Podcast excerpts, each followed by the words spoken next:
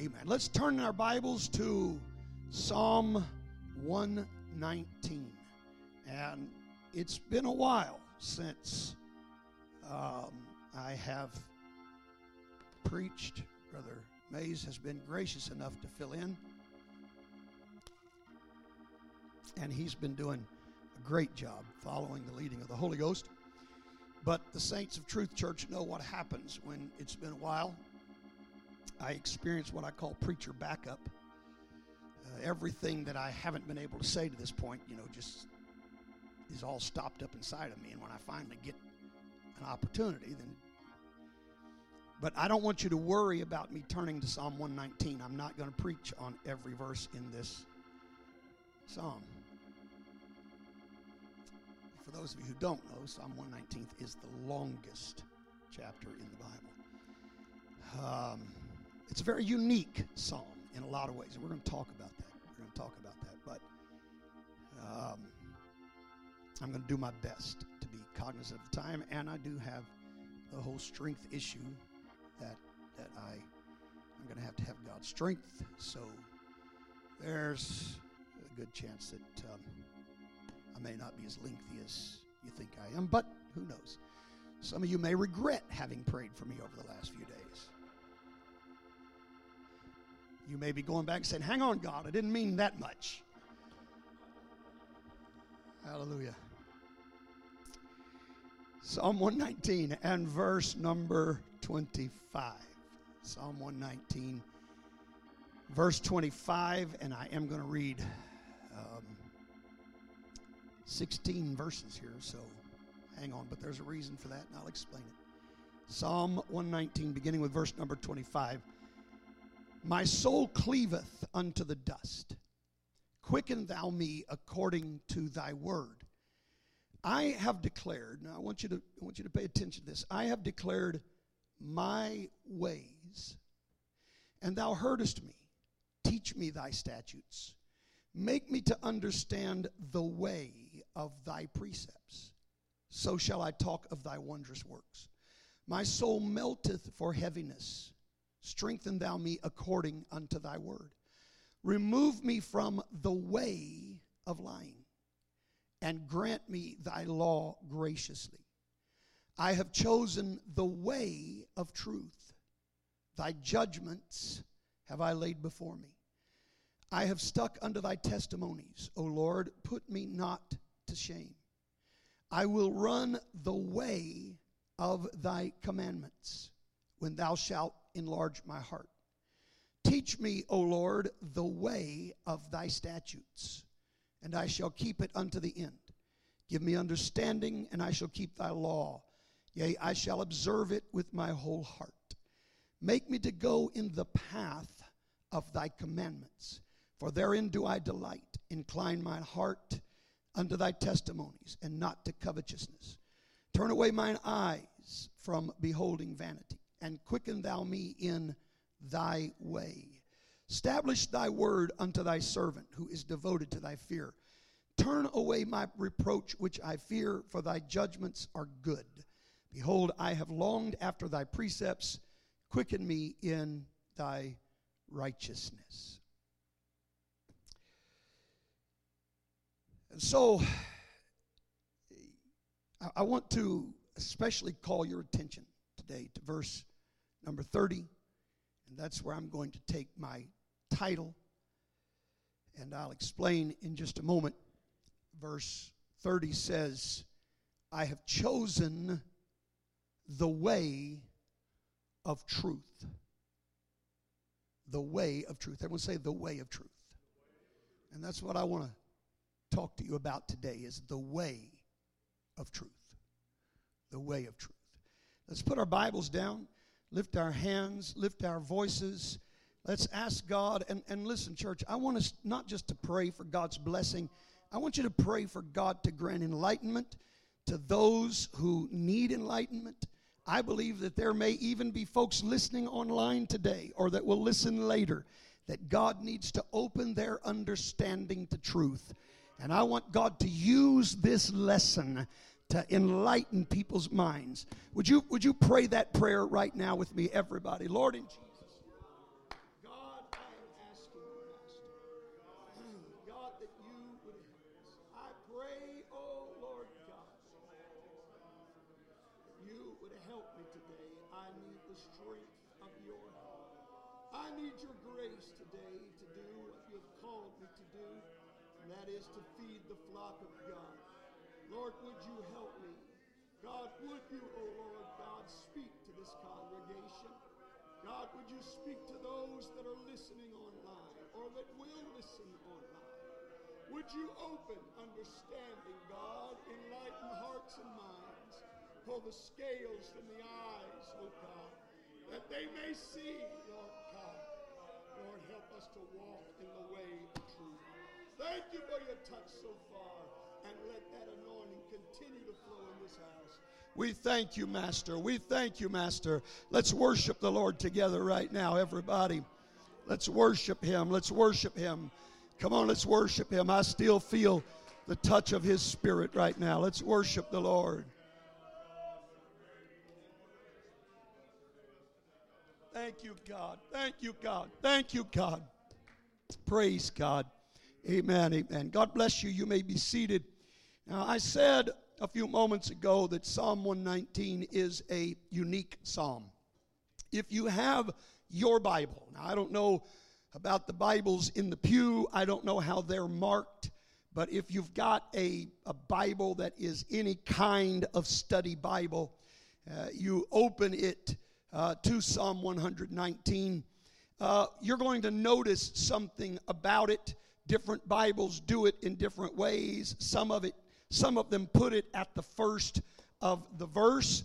Uh, the Bible that I'm using here, the Bible that the church gave me a couple of years ago for pastor appreciation, uh, this Bible actually puts it at the heading before a group of verses. But what you see here, this is an what what we would call an alphabetical psalm. It, it is uh, it is absolutely perfect in its design. Uh, it is peculiar in its consistency. Um, what you have, if are you looking at your Bible? I don't know how many of you have it this way, but for many of you, you'll see verse one actually begins with the word Aleph. How many of you see that in your Bible? It's either the first word there or it's above the word, one way or the other. Aleph is the first letter of the Hebrew alphabet. And then if you skip down to verse 9, you'll see Beth. You see that? That is the second letter of the Hebrew alphabet. And, and then you go down, uh, verse 17, Gimel, and, and so on. What, what you see here is that these are the letters, each of the 22 letters of the Hebrew alphabet. And the thing about this is that each of these groups of eight verses begin with that particular letter of the alphabet. The Hebrew word that starts the first verse of this group begins with that particular letter of the, of the Hebrew alphabet, all right? Now, that's for what it's worth. I just I don't want you I don't want people to walk out here and say I didn't learn anything today. So hopefully you learned something out of that. But but anyhow, I thought it was interesting that this is this is a unique way of writing. As you know, these are songs, and this is one lengthy song. I mean, this is this is uh, this is almost an entire musical right here in Psalm 119 because uh, you got 22 sections of eight verses each. And, uh, and so each of them beginning with a particular letter of the alphabet in order, and he begins uh, the group with that letter of the alphabet. And so, what I've read in my text, and and and um, I say that because with each of these groupings, there seems to be a particular theme. You, you almost could have divided uh, each of these eight verses into a psalm of its own. Um, and, and uh, um, each of them would have a, a, particular theme or something that's being said in that group of eight verses, all right? Uh, and, and what I've read here, and this is why I read 16 verses, these are 16 consecutive verses, uh, two sets of eight, but there's a continuing thought that runs through all 16 of these. And of course, the overarching thought of this, and really throughout all of Psalm 119, uh, is the Word of God. There's, there's a lot of talk in Psalm 119 about the Word of God.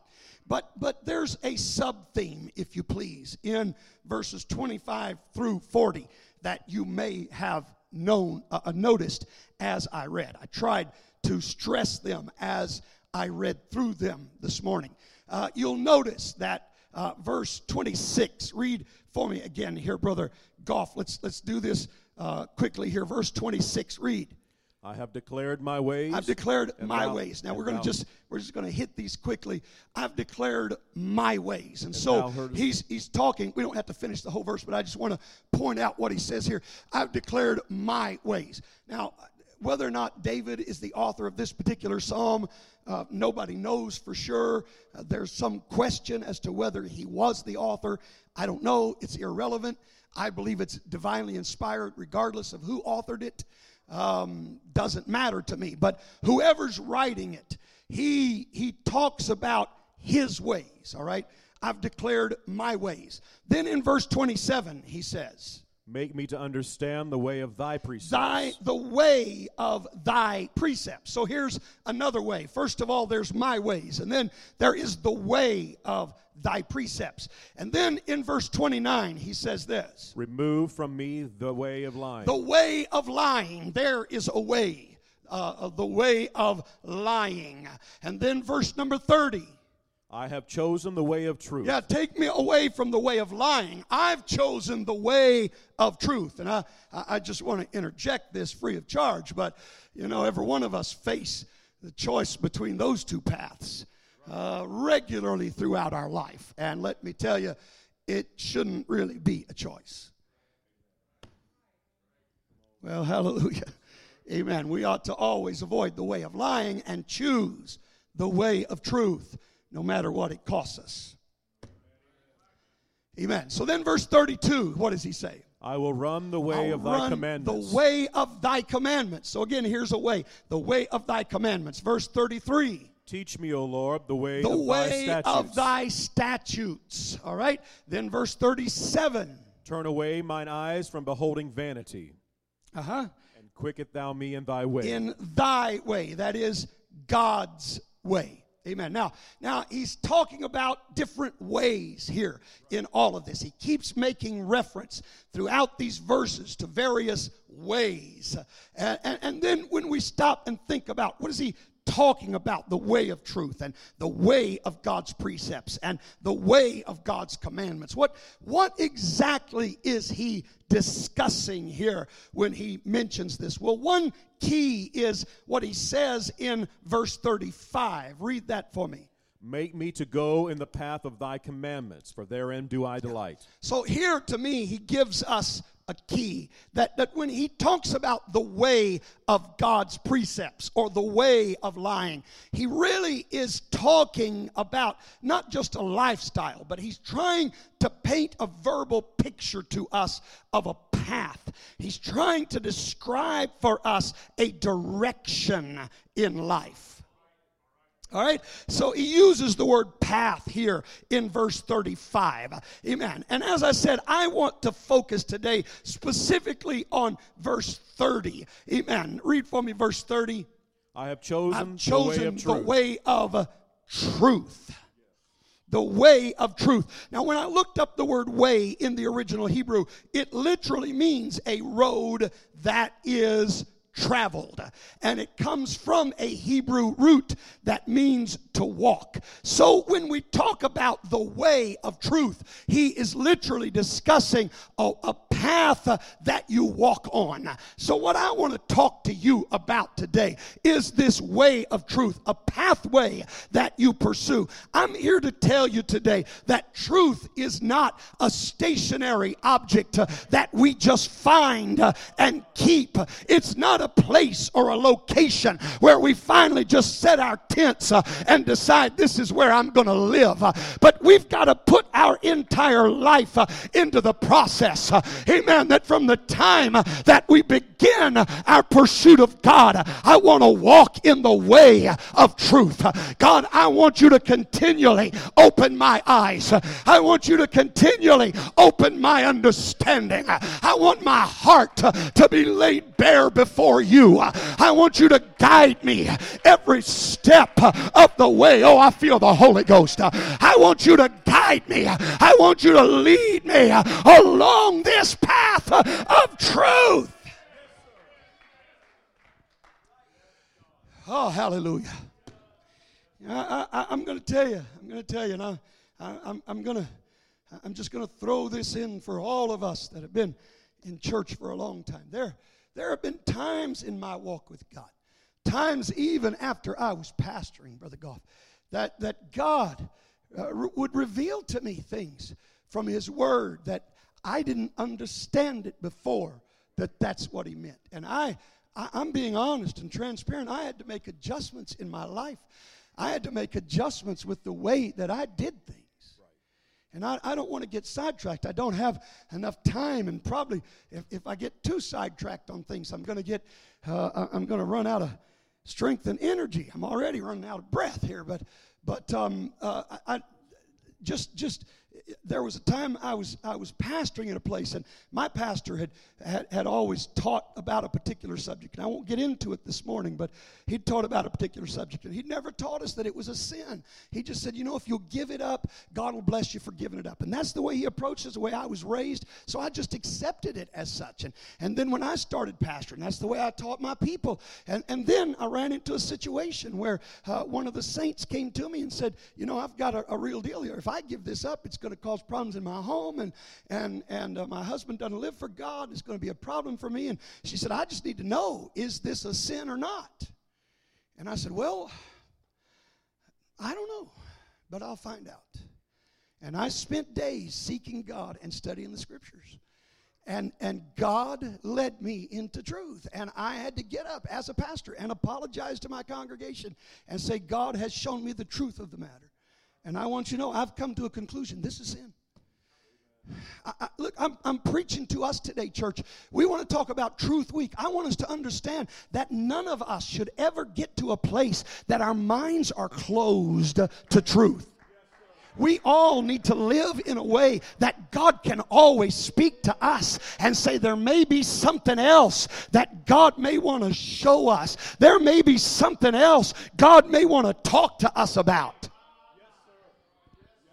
it wasn't that many years ago. And again, I, I don't want to get off into too many of these things, but I'm just trying to be transparent with you as a church. It wasn't too many years ago. Uh, it's been since I've been here. Um, I don't know, 10 years ago, maybe, maybe 15. I don't know.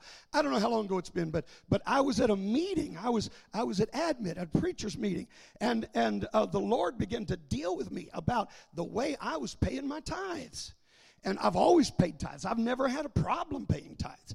And and uh, but again, the way I was taught to do it, and I I had set up a, an account as a pastor. I'd set up an account. and I put my tithes in that account. And when preachers came by, I'd for revivals, I'd pay my tithes because tithing is for the ministry, and that's the way I do it. But in sitting in that meeting, I felt like God convicted me, and God said, "No, tithing is an act of submission, and you need to be paying tithes to your pastor."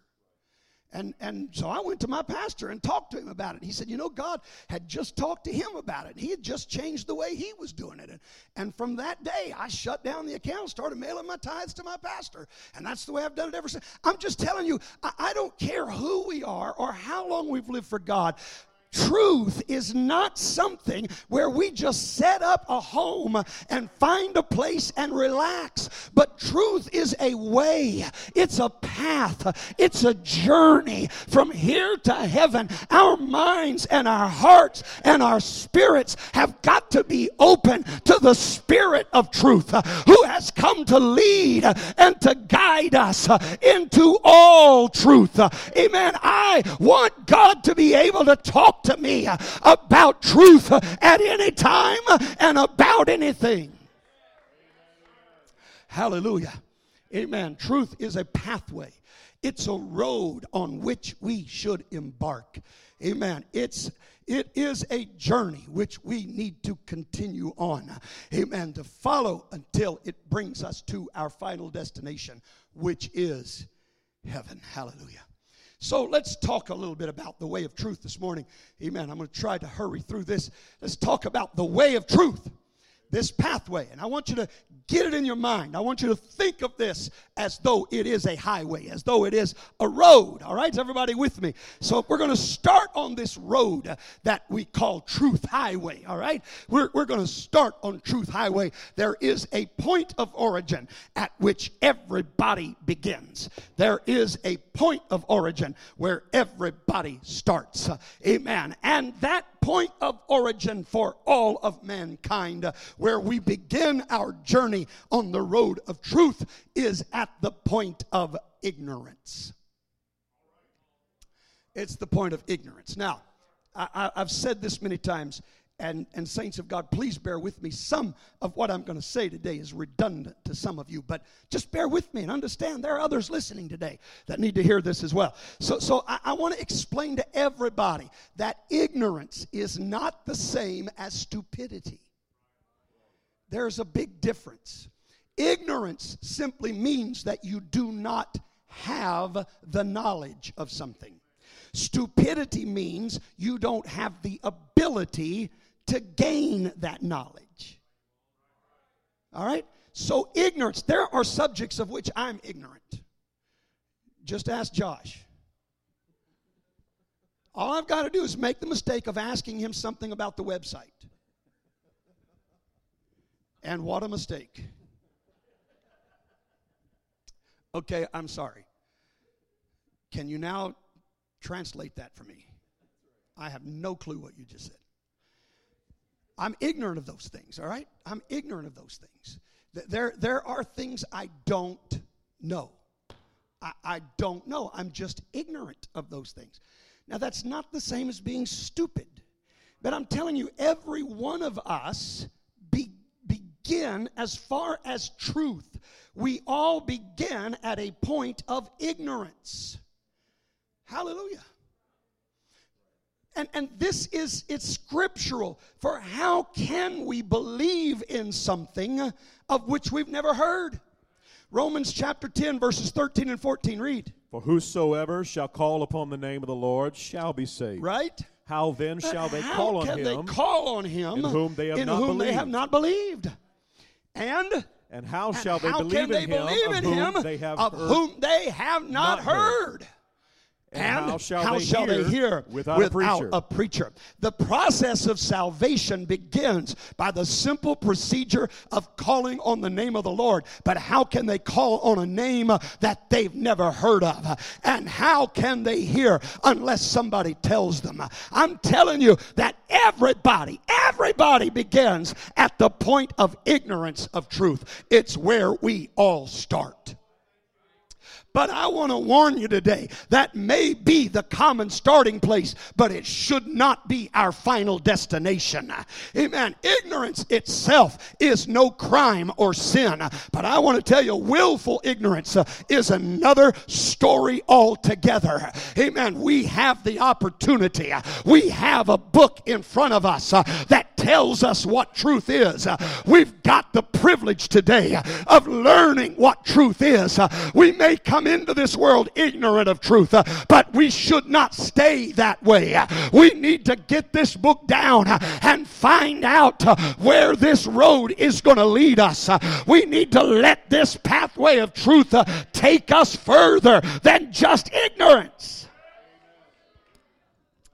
Amen. Amen. Second Peter 3 5 mentions this. Let me read, let's read this very quickly here. Second Peter 3 5. For this they willingly are They ignorant of, willingly are ignorant. They're willingly ignorant of. that by the word of God the heavens were of old, and the earth standing out of the water and in the water. Yeah, yeah, yeah. I, I don't have time to go into all this, but I'm just going to tell you. I, I'm, I'm going to say this and I'm going to move on. But most, most scientists that adhere to evolution, they are willingly ignorant of creation. They don't want to believe in creation. It's not that they're convinced by science, it's that they don't want to hear about creation. They don't want to believe it. Because if there was creation, then there is a creator. And if there is a creator, they're going to have to answer to him one day. So if they can take the creator out of the equation, then they can live their lives the way they want to. And once they take him out of the equation, then a baby's not a baby anymore. And a male is not a male, and a female's not a female. Once they take the creator out of the equation, then they can, de- they can make any determination they want to make. They are willingly ignorant. I don't want to be willingly ignorant of the truth. I don't want to just hang on to the traditions uh, that were handed me by my parents or my grandparents, uh, amen, or some priest uh, or some preacher. I want to get into the Word of God uh, and find out what the truth is. Well, hallelujah. Praise God. I've got to skip through some of these things. Let me just tell you today what you don't know can hurt you. Skip down to Hosea chapter 4 and verse 6. Hosea 4, verse 6. My people are destroyed people for are the lack of knowledge. All right, we're going to move on from that point, but I just wanted you to hear what the prophet said. My people are destroyed uh, for a lack of knowledge. I'm going to tell you what you don't know can hurt you. Amen. You're not going to be saved uh, just because you don't know. Amen. You've got the opportunity today. You're sitting in a place uh, or you're listening right now to a message. Uh, If you'll hang on just a little while, I'm going to lead you down the path of truth. Uh, I'm going to take you to the place uh, where you can have the opportunity to see for yourself uh, what truth is. Uh, You don't have to remain ignorant.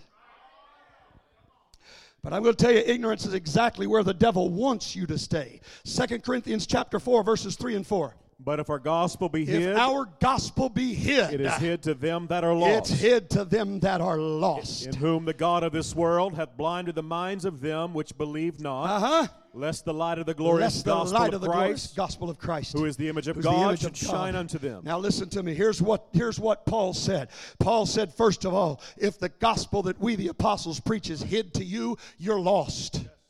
If you are ignorant of this gospel, you're lost. If you don't know what the apostles preached, you're lost. That's not me. I'm not being judgmental. I'm reading to you what the Bible says. You got to know what the apostles preached. Amen. But the Bible says that the enemy of our soul, the God of this world, has blinded your mind. He doesn't want you to know. He wants you to remain ignorant uh, because he wants you to be lost. But I'm here today on a mission from God. I've come to remove the blindfold from your mind. If God will help me today through the anointing of the Spirit, I'm going to rip some blindfolds off. I'm going to let you see the light of this glorious truth. I'm going to let God show you what it takes to walk on this pathway of truth. Oh, help me, Jesus. Help me, Jesus. Praise God. Hallelujah. Amen. So we got to do something about this place called ignorance. We got to we got to take a step beyond this point of origin. If we're going to go anywhere, we're going to go anywhere. We got to move forward. So we got to take a first step, and and uh, it should be obvious to us that the first step to overcoming the ignorance of the truth would be to gain a knowledge of the truth. And this is God's desire for everybody. 1 Timothy chapter 2 verse 4 listen to this. Who will have all men to be saved and come unto the knowledge of the truth. Now listen, listen, listen. The Bible's not politically correct. So when it says all men, it also means all women, it means all children, it means all everybody, all right? So what he's saying here is that God wants everybody to be saved. And he wants everybody to come to the knowledge of the truth. Listen to me today. The God of heaven does not want you to remain ignorant. He wants you to know the truth. He wants to reveal to you this glorious knowledge. He wants to draw you along this pathway. He wants to take you by the hand and bring you out of the land of ignorance into the land of knowledge. He wants to open your understanding today. Oh, hallelujah. I feel the Holy Ghost. God wants to open your understanding today and let you understand the truth. Oh, praise God. Praise God. Amen. God wants you to come to the knowledge of the truth. Now, I would, I would just point out to you look at how Paul said this to come unto the knowledge. That sounds to me, Brother Self, that sounds to me like Paul is, is speaking in terms of a path, just like the psalmist did. You're coming unto, you're walking on a journey. You're, you're, you're, you're, you're following a course of action here to come to this place where you have knowledge of the truth. Amen. Now, I've already shown you that God wants everybody to have the knowledge of the truth. So, how could I how could I deliver a message on the way of truth and tell you God wants you to know the truth if I didn't tell you what the truth is? Hallelujah. What is truth? Well, truth is not what I say it is. It's not what you say it is. It's not what some preacher says it is. It's not what grandma said it is. The question, what is truth, is at least as old as Pontius Pilate. I can trace it back that far, probably before that. But I've got proof that it goes back that far. John 18, verse 38. Pilate said, Pilate unto, said unto him, that is unto is Jesus. Pilate said to Jesus, What is truth? What is truth? So there it is. There's the question. Jesus is standing before Pilate and he asked the question, What is truth? Because Jesus had just spoken to him. Pilate said, Are you a king? And he said, Well, my kingdom's not of this world. I come to bear witness of the truth. And Pilate thought he was being smart and said, What is truth? Now, I like to say it this way if Pilate had been in church the night before, he would have had the answer to that question. Because just the night before, while Jesus and his disciples were having church in the upper room, Jesus answered that very question. See, this is John 18. You looking at the you looking up here? This can you see that? That's John 18. You see that? Let's back up one chapter. One chapter is the night before in the upper room. Jesus is there with his disciples. They're having church now. They, they just had communion and foot washing. And, uh, and now they're having prayer meeting. That's right. They, they're having prayer meeting. I mean, Jesus is up there praying. In John 17, 17, Jesus answered the question Paul, uh, Pilate would ask the next day. In John 17, 17, here's what he said Sanctify them through thy truth. Thy word is true. Yeah, there it is, right there. See, if Pilate had gone to church the night before, he'd have had the answer to that question. What is truth? Jesus gave the answer. Thy word is truth. That's what truth is. Not what I say, not what you say, not what the preacher down the road says, not what the priest says, not what grandma says, but I'll tell you what is truth. Here, right here, in this black back book, this is truth. This is truth. This is truth. This is truth. Hallelujah. Amen. If we want to know what truth is, we don't go ask somebody else. We don't take a survey. We don't we don't go online and say how many believe this and how many believe that. Okay, the majority wins. God doesn't run his kingdom by a democracy. I'm telling you what's written in this book is what is truth. In fact, I'm going to prove to you God doesn't run his kingdom by democracy. Read Romans chapter 3, verse 4. God forbid, God forbid yea, let God let be true. God be true and let every man every be man, a liar. Every man, every man, every man a liar. Listen to what Paul, here's what Paul says. What Paul says is, I don't care if 100% of the population of the world believes something. If it's different than what God says, God is right and everybody else is wrong. So don't come at me with an argument, well, nobody else believes that. Well, this church doesn't believe that. Well, that evangelist didn't believe that. Well, here was the most well known evangelist in all the world. He didn't preach that. I don't care who preached it, who didn't preach it. None of that matters to me. What matters to me is what does the Word of God say? Let God be true and every man a liar. His Word is truth. Hallelujah. So, you want to know what truth is? Go to the Bible. Now, that, of course, presents a problem because It's like I, uh, I was with a preacher one time in a restaurant, and we were trying to witness to the waitress, and so she came up with this fabulous argument that, uh, well, you know, you interpret the Bible your way, I interpret it mine, and we've all got our own interpretation of the Bible. Yeah, yeah. Well, you know, that sounds nice, but there's a problem. And here's the problem the problem is 2 Peter 1 and 20. Knowing this first, that no prophecy of the Scripture is of any private Of interpretation. Any private interpretation. Do you know what that means?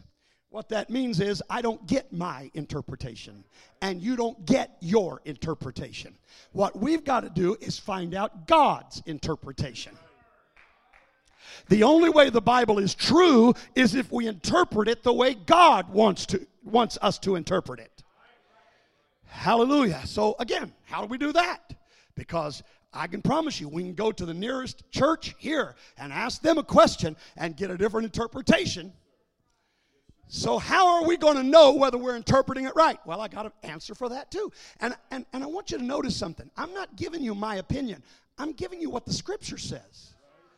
All right, so let's let the scripture tell us how do we know what's the right interpretation? First John chapter 4 verse 6. We are of God. All right, now wait a minute. This is written by whom? Who wrote this? Yeah.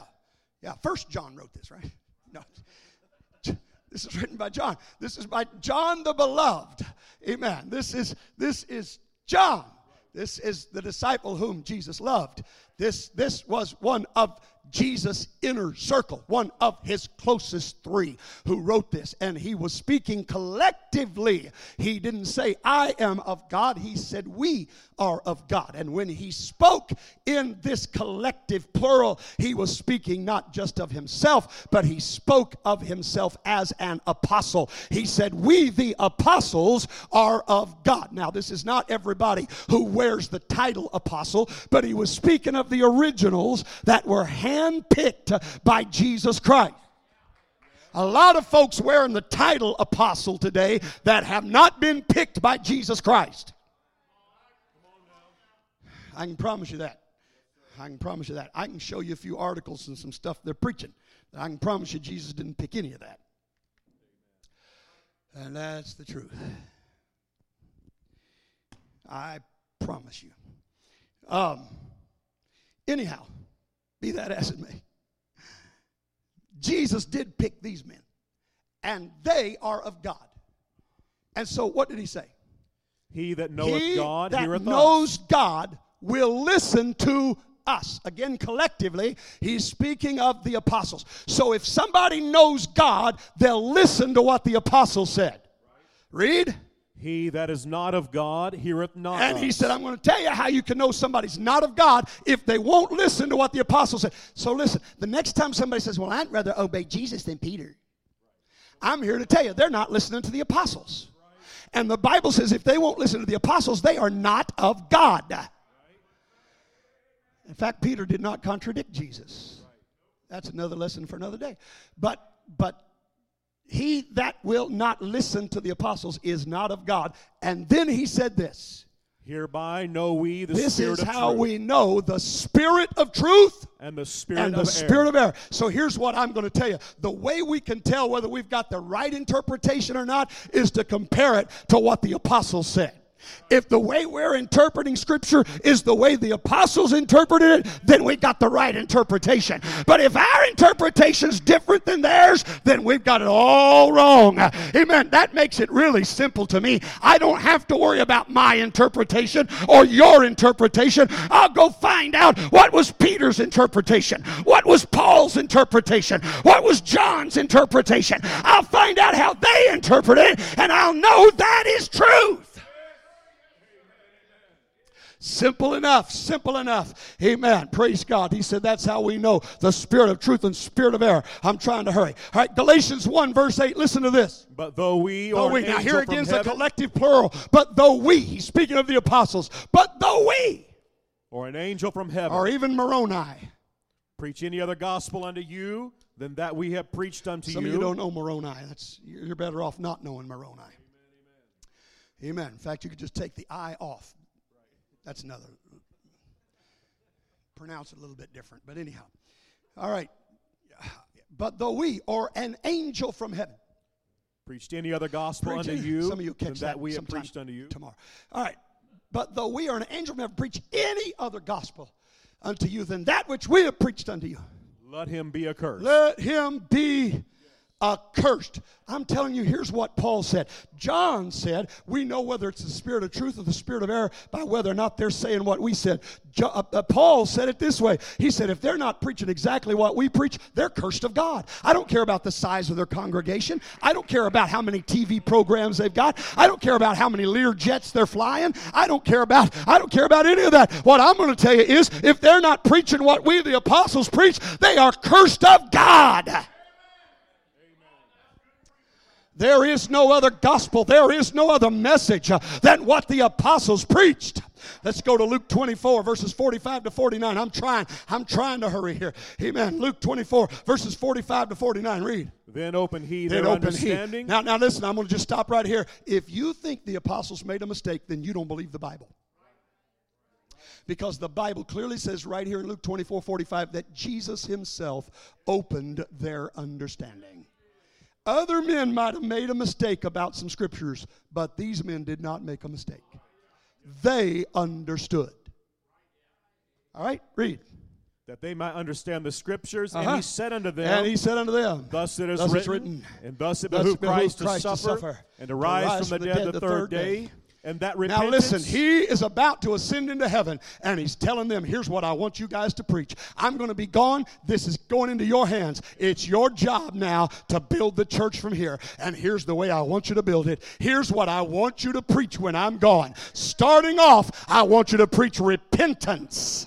All right? And what else? and remission and of sins remission of sins should be preached in his in name. his name Among all the among all nations, nations beginning at Jerusalem. beginning at Jerusalem. And ye are witnesses And you're of these witnesses of things. these things And behold, I send the behold, promise of my I Father send the upon you. promise of my father upon you But tarry ye in the city of ye in the city of Jerusalem, Jerusalem until ye be endued with power from on on high. high and so Jesus opened their understanding and he said I want you to go and preach repentance I want you to preach uh, amen remission of sins in my name. And I want you to preach the promise of the Father. Nowhere in this did he say I want you to preach except the Lord as your personal savior. Nowhere in this did he say I want you to preach uh, just believe on me. Nowhere in this did he say I want you to preach uh, join the church uh, or shake the preacher's hand. He said preach repentance preach remission of sins in my name and preach the promise of the Father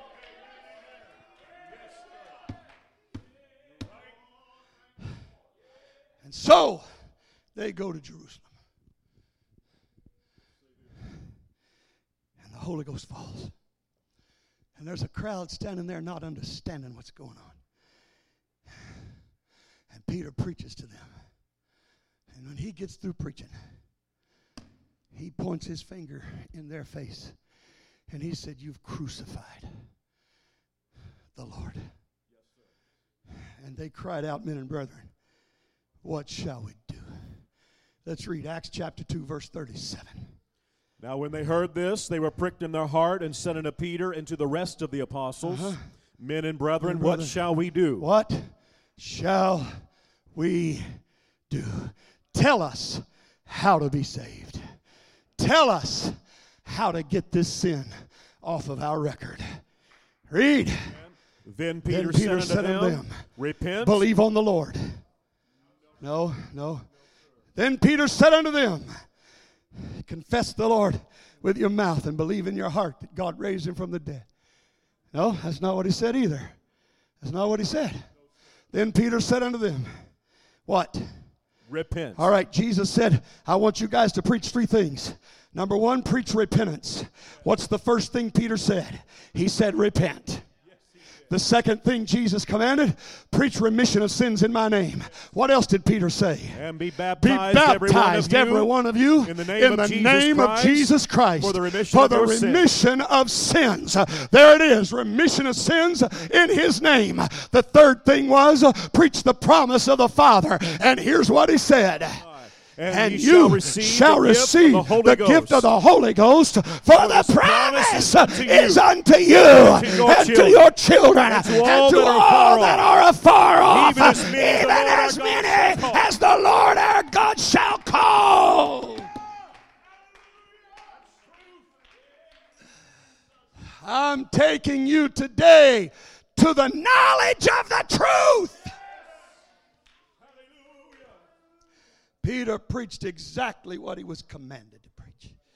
Amen. Amen. So did Paul. Oh, I got to hurry. I got to hurry because I got, I got more to go here. So did Paul.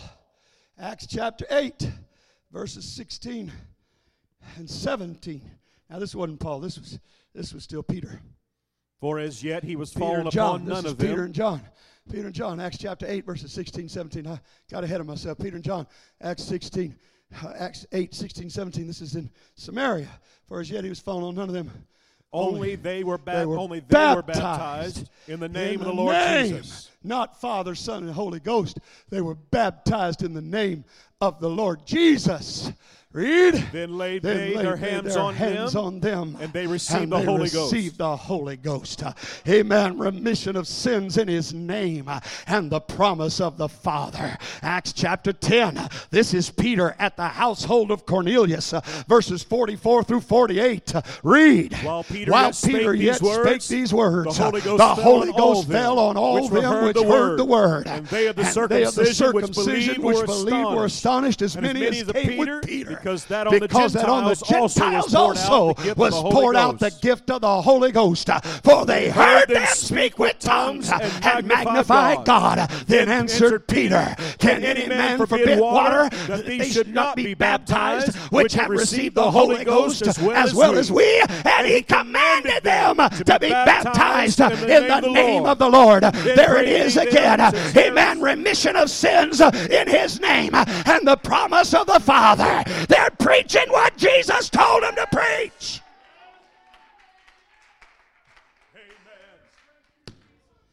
And one more, the Apostle Paul.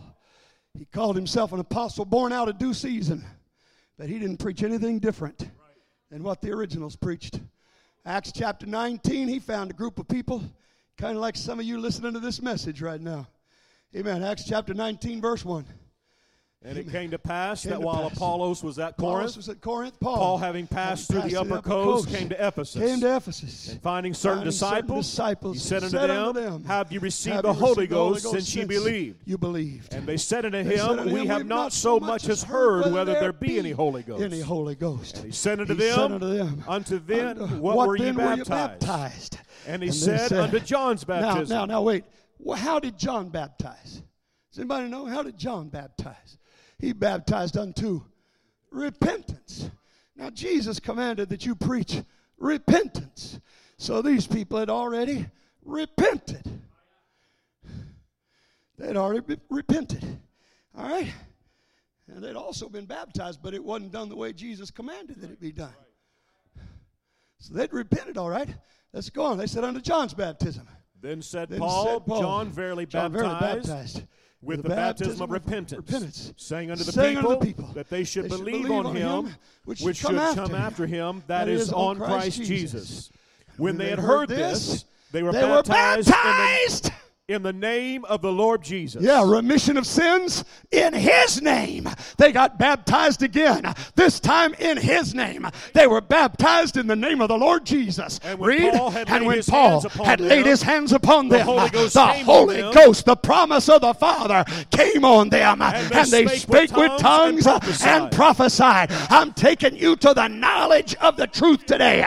I'm telling you, this is the way you get saved. It's not through believing on the Lord. It's not through confessing Christ. It's not through being a member of a church. It's not through praying the rosary. It's not through talking to Mary. It's not through confessing to a priest. You got to repent.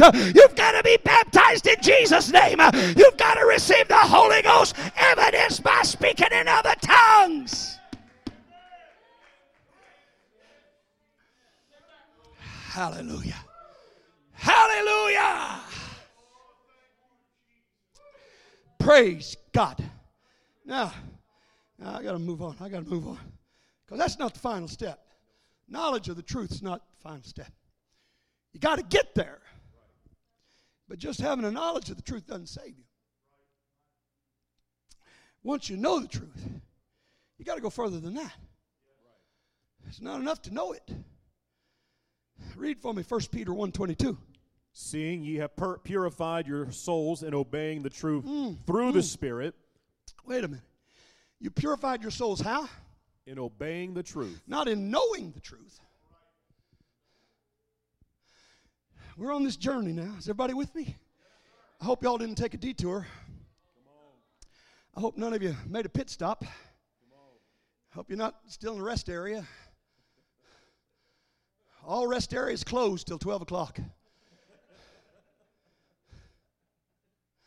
They open back up at 12 and they close down at 5. Hallelujah. Stay with me. He said, You purified your souls in obeying the truth. It's not enough. It's not enough, Brother Nelson, to just know the truth. You got to do something about what you know. You have to obey it. You got to obey what you know. See, Jesus told a parable one time about two builders. He said one of them was wise and one was foolish. Let's look at this Matthew chapter 7, verses 24 through 27. Therefore, whosoever heareth these sayings of mine and doeth them, I will liken him unto a wise man which built his house upon a rock. And the rain descended, and the floods came, and the winds blew and beat upon that house. And it fell not, for it was founded upon a rock. Uh-huh. And every one that heareth these sayings of mine and doeth them not shall be likened unto a foolish man, uh-huh. which built his house upon the sand. And the rain descended, and the floods came, and the winds blew and beat upon that house, Yes. and it fell, and great was the fall of it. Mm-hmm. Now, there's, there's two men here, both of them builders. One's wise, one's foolish. Both of them built a house, and both of them heard the word of the Lord. Jesus said in verse 24 that whosoever heareth these sayings of mine and doeth them, I'll liken him to a wise man. And then verse 26, he said, Everyone that heareth these sayings of mine, so both of them heard, and doeth them not, shall be likened to a foolish man. I submit to you the only difference between wisdom and foolishness was obedience. Both of them heard the same thing. But one obeyed what he heard, and the other didn't. Now you're building a house, and I don't care how beautiful it is, and I don't care how strong you think the structure is. The fact is, the foundation of that house has got to be obedience to the truth. If that house is going to stand, you got to obey what I just preached to you. If that house is going to stand, you've got to obey what I have preached to you. You've got to obey the message of repentance. You've got to obey the message of baptism in Jesus' name. You've got to obey, amen, receiving the Holy Ghost, speaking in other tongues. I got to hurry. Even obedience, church. Sometimes we get caught up and think, okay, I've heard it, I know it, I've obeyed it. That's good enough. I'm going to tell you, that's not where the journey ends. That's not where it ends. Let me give you a third step on this journey here. I'm trying to trying to get to the end here. The third step on this journey. Go to 1 Timothy. We're skipping over some things here for time's sake and for my energy's sake. 1 Timothy chapter 4 and verse number 16. Take heed unto thyself and unto the doctrine. Take heed to thyself and in to the them. doctrine. And, and do what? Continue in them. Continue. Everyone say continue. Continue in them. Read. For in doing this For thou shalt doing both this, thou save thyself save thyself and them that and hear them thee. that hear thee. It's not enough just to obey it. I'm going to tell you, we got to keep walking in it. We got to continue. It's what I said earlier. We can't reach a place where we just sit back on our laurels and say, "Okay, I obeyed Acts 2:38. I'm good to go." No, no, no. No, no, no. I'm telling you every day, every day, we need to have our hearts and our minds open. God, lead me a little further. Amen. God, show me a little bit more. Make me a little bit more like you. Teach me, oh God, thy ways. Show me thy precepts. God, help me to love what you love and to hate what you hate. Help me, oh God. I want to be a reflection of you. I want your image uh, to be born in me. I want to continue in this truth. And then, and then the next step. I'm skipping again. The next step. Second Thessalonians chapter 2. Second Thessalonians chapter 2. And verse number 10. Second Thessalonians 2.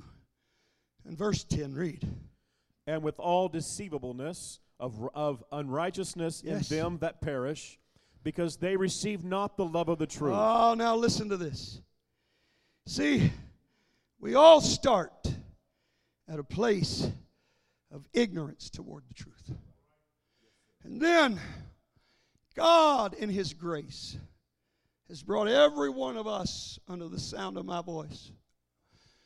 Maybe just today is the first time, but at this point in your life, everybody under the sound of my voice has arrived at that point called the knowledge of the truth. You've gotten there. You're there today. You know it.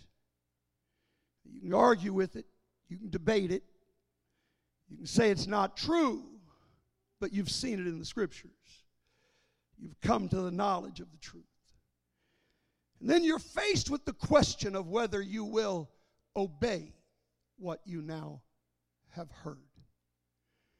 And many that are listening to me right now have obeyed, and that's wonderful. But all of us can point to somebody we know that once obeyed and turned their backs. They didn't continue in it. So just obedience is not enough. We got to continue in the truth. But even continuing in the truth, there's another step we got to take, Brother Goff. And here's what he said With all deceivableness of unrighteousness in them that perish, because they receive not the love of the truth, that they might be saved. Read. And for this cause God shall send them strong delusion, that they should believe a lie, that they all might be damned who believe not the truth, but had pleasure in unrighteousness. For this cause, verse 11 says, for this cause, for this cause, God sends strong delusion. He's referring back to what he just said in verse 10. What he said in verse 10 was because they didn't receive a love for the truth.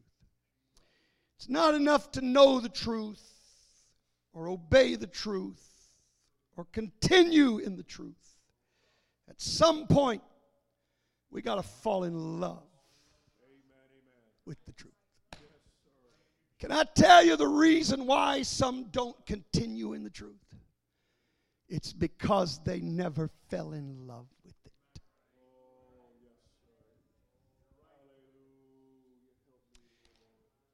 Listen to me today. I've watched it through the years. I've seen it happen. Couples that are up in years, and one becomes completely, uh, what do you say, comatose, in what they call a vegetative state, unresponsive. But I've watched their spouse of many years, if at all possible, make their way to the bedside of that other spouse and sit there, hold their hand, kiss their face, give them expressions of love. They're not getting one thing out of that relationship, Brother Goff. It's costing them. It's not about what am I getting out of this because they're not getting anything. This is not a 50 50 thing like people say marriage needs to be. No. No, at this point, no, it's, it's all give and no take. But you know what keeps them coming back to that nursing home every day? You know why they don't just divorce them and go find somebody else? You know why they don't leave them? Because you don't leave what you love. And I'm telling you, I don't care how intelligent they were. I don't care how brilliant their minds were. If they walked away from the truth, I submit to you, somewhere along the way, they failed to fall in love. If there is anything I want to put in this church before I die, I want this church to love the truth. I don't want you to just know it. I don't want you to just believe it. I don't want you to just obey it. I don't want you to just continue in it. I want you to love the truth. I want you to get just as excited anytime somebody steps to this pulpit and says, Hear, O Israel, the Lord our God is one Lord, as you did the first time you got the revelation. I want you to get just as excited when somebody quotes Acts 2.38 as the, you did the first time that you understood your need for salvation. I want you to fall in love with the truth.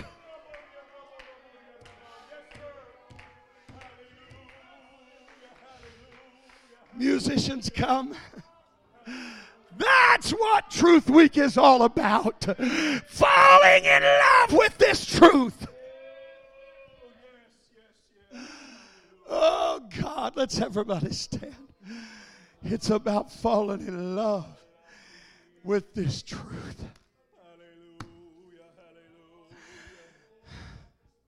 I love it. I love it. I love it. I love it. I love it. I love it. I've been privileged in the last few years to be able to go into some great churches. And, and, and I've been humbled that they've asked me to come in and teach doctrine in their churches. And I know. You know, I, I've told them, I've, I've stood there looking at their pastor thinking, Dear God, I don't measure up to this man. What am I doing here?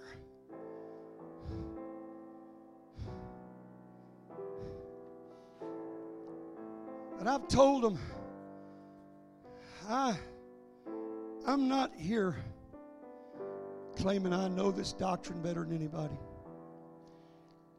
I'm not here because I've got some special insight into it.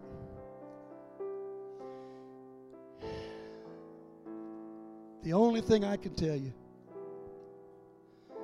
is that I do love this message with every fiber of my being. I love this message. I have loved it since God saved me. As a young boy, it's been my life, it has consumed me. I have poured myself into the doctrine and let God pour the doctrine into me. And, again, I, I don't think, and, and that's why, honestly, some of you heard me say this, why I wouldn't write a book for a long time, because I don't think I've got anything in those books that hadn't been said over and over and over and over and said much better than I can say it.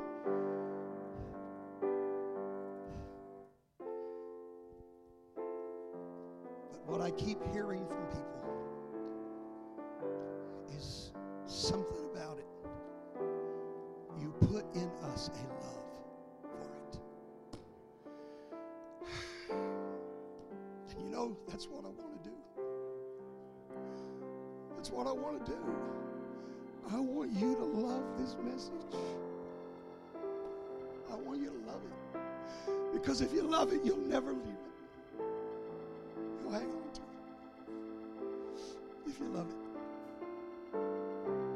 If you're here today and you don't know Him in the power of the Holy Ghost, I want to tell you the love of God is shed abroad in your heart by the Holy Ghost. This love that I'm talking about, a love for the truth, can only come when God fills you with His Spirit. If you'll repent of your sins and ask God in faith, God will fill you with the Holy Ghost. He wants to give it to you. And that Holy Ghost is also called the Spirit of truth, and He'll guide you into all truth. You'll want to be baptized in the name of Jesus, and we can accommodate you. I want to open these altars right now. We've got a few minutes left. I want to open these altars. I want you to know if you'd like to pray, you can come and pray. There are people here who'll pray with you. We want you to experience the joy, the power, the glory, the wonder of this truth. I tell you what, why don't we all come gather around the front? Can we do that? Let's everybody just come. Let's close this service out today. Gathering around. Let's talk to the Lord.